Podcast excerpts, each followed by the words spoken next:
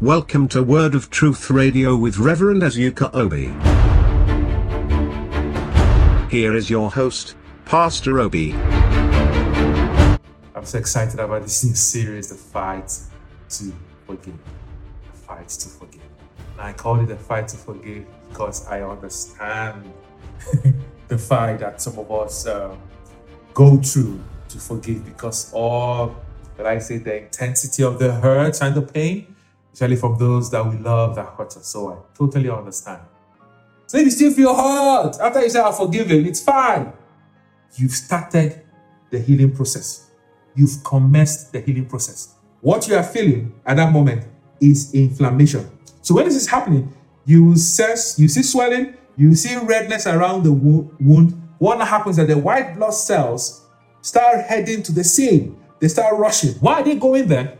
They are going to make sure that there are no bacteria. They're going to combat any bacteria, any germs around and on the wound so your wound will not get infected. Note that. We're going to come to it later. Infection. Because if your wound is not treated the way it ought to be treated, it can be infected.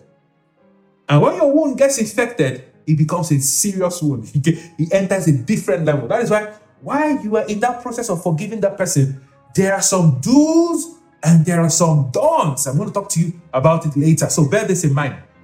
There are some do's and there are some don'ts. There are some things you must do on the daily, even a couple of times every day, to ensure that that wound is at a place where it will not get infected. Because there's some in medical science, that's what they call sepsis is an infection from something. When you get sepsis from an inflammation, it becomes worse. Sepsis can kill. Sepsis can kill. It is dangerous. Doctors treat sepsis with every kind of seriousness. So that's why they warn you, even when you get injured, they show you, they teach you, they even give you a pamphlet on how to care for the wound while it is being healed there are do's and don'ts. And like I said, I'll talk to you about that later. So this white blood cells ensures that it doesn't get infected. Doesn't get infected. I'm going to read a scripture for you on that. Remember the Holy Spirit said, Go study, go study how wounds are healed, and you'll get a new insight into forgiveness. And the scripture I'm going to read for you is in John 20. John chapter 20. John chapter 20. Inflammation. What helps? What helps you in this process when the healing process has started? What helps you? And that person that helps you is the Holy Spirit. It is that white blood cells that is coming to the wound to ensure that it's not infected. It is that white blood cells that comes to the wound to fight any bacteria or germs so the wound doesn't get infected. It is the Holy Spirit on our inside. One of his ministries is to help us forgive. You stop the bleeding by forgiving, and you do that by faith. You stop the bleeding, and you do that by faith. When you say, I'm going to forgive that person, yes, it's still hurting. Yes, I can feel the pain. But because I'm a disciple of Jesus Christ, I choose to forgive. And you forgive that person by faith. Why? The Bible told us that the just shall live by faith. So everything we do, we do by faith, including forgiveness. And what, what is it about faith? Faith is the substance of things hoped for, the evidence of things not seen. Yes, I'm still feeling pain. I've not been relieved from that hurt, but because I want to be relieved from the hurt, but because I want to stop feeling the pain, what do I do? I forgive in faith. And by so doing, I stop the bleeding. The second step is the inflammation, where the white blood cells rushes to the wound to ensure that they combat every germ and bacteria. And that's what the Holy Spirit does for us. When Jesus appeared to his disciples in John chapter 20, verse 22, he said, when he appeared to them, he breathed on them. When he breathed on them, he said to them, Receive ye the Holy Ghost. Now, after he said to them, Receive ye the Holy Ghost, the next words that came out from his mouth is, anyone you forgive his sins are forgiven.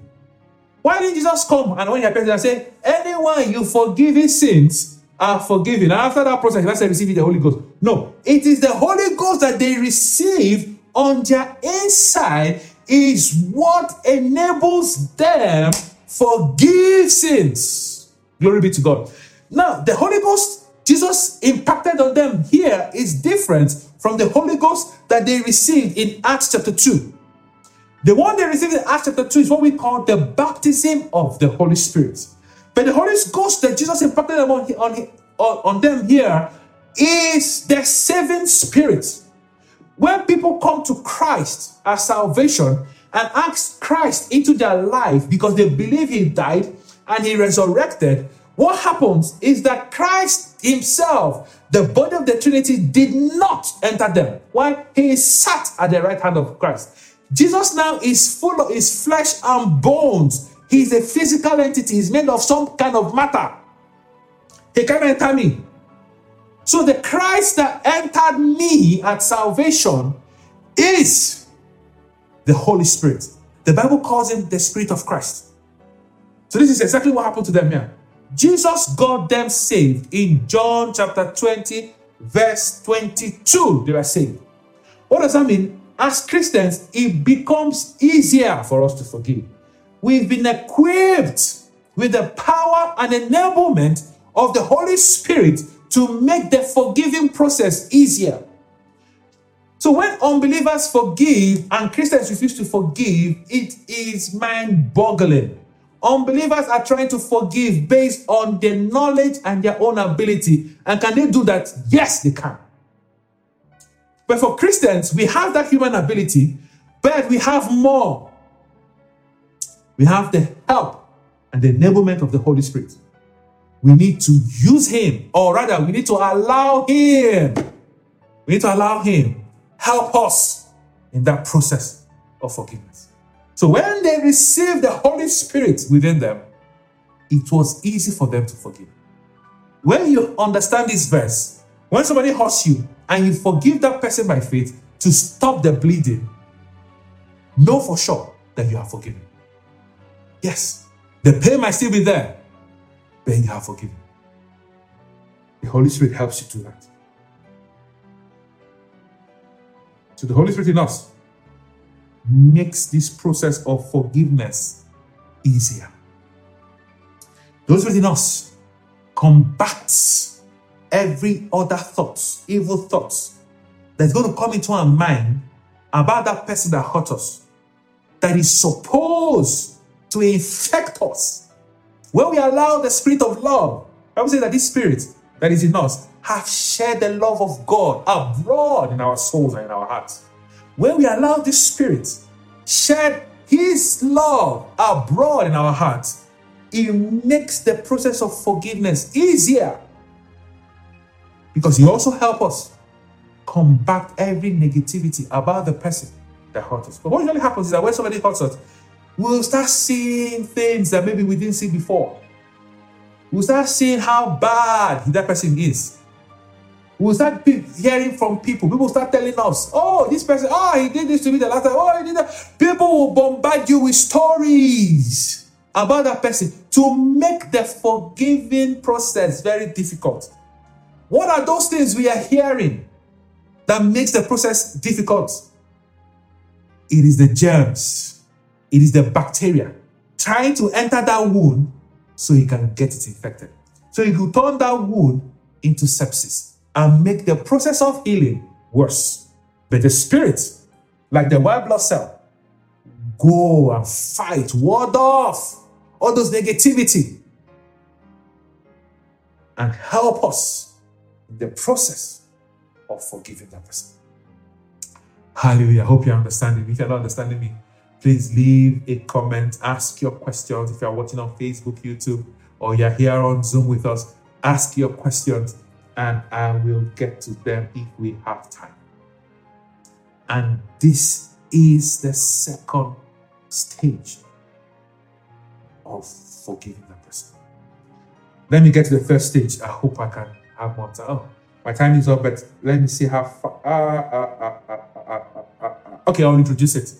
I, I can't finish the second stage, but I'll introduce it and I'll complete it. And by God's grace, I'll complete it. And with the first stage next week. What's the third stage?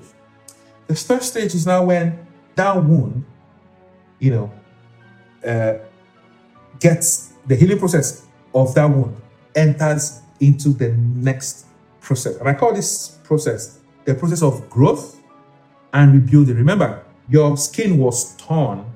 So that skin that was torn needs to be rebuilt. That's why if the, the wound is deep, they stitch it, or the modern day way now, they don't really stitch some certain wounds. They put glue and they pull the skin together to reduce the space that needs to be rebuilt, if you know what I mean. Uh-huh. To reduce the portion of flesh that needs to be rebu- to rebuild. So they bring the flesh together to also hasten the process.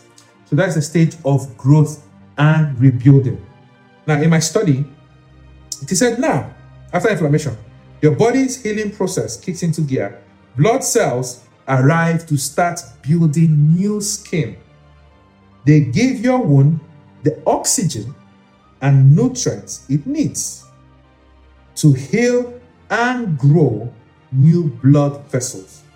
Chemical messengers direct cells to make collagen. A collagen is a protein that acts like scaffolding to rebuild the damaged area. This is now where you now see that scar I talked to you about, the scar, the scabs, you know, which start out red but should fade with time. I like this, I wrote down. So it's at this stage of rebuilding that these blood cells now form like scaffolding, you know, to start replacing the lost skin, to start replacing the blood vessels. And you can see in this place that there is some sort of, I want to call it construction work going on. It's a serious activity. Oh, ah, when I studied this now, I was like, I was amazed at God. What God when did when He created man. You know, we started off as, as sand, clay, until the action of the Holy Spirit on clay. turned this clay into, I don't know what to call it. We are a supercomputer. We are a network of roads.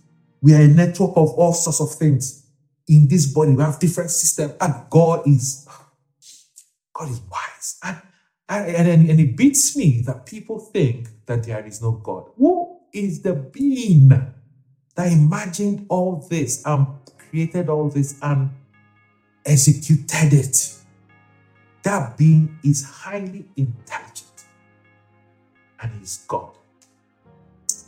So there's some sort of construction work going on on the site of that one. And this is what I call, remember, the first stage is forgiving by faith, right? You choose to forgive. And you do that in obedience to God's word, right? Regardless of the pain you are still feeling, the hurt you're still going through. Then the second stage is the inflammation. When we allow the Holy Spirit, just like the white blood cells, to ward off toxic thoughts about the person that hurt us. So we'll not just move from being hurt to getting into infection and sepsis, if you know what I mean. Now, we're in the third stage, which is construction. Construction is active, it is work in progress. What does that mean?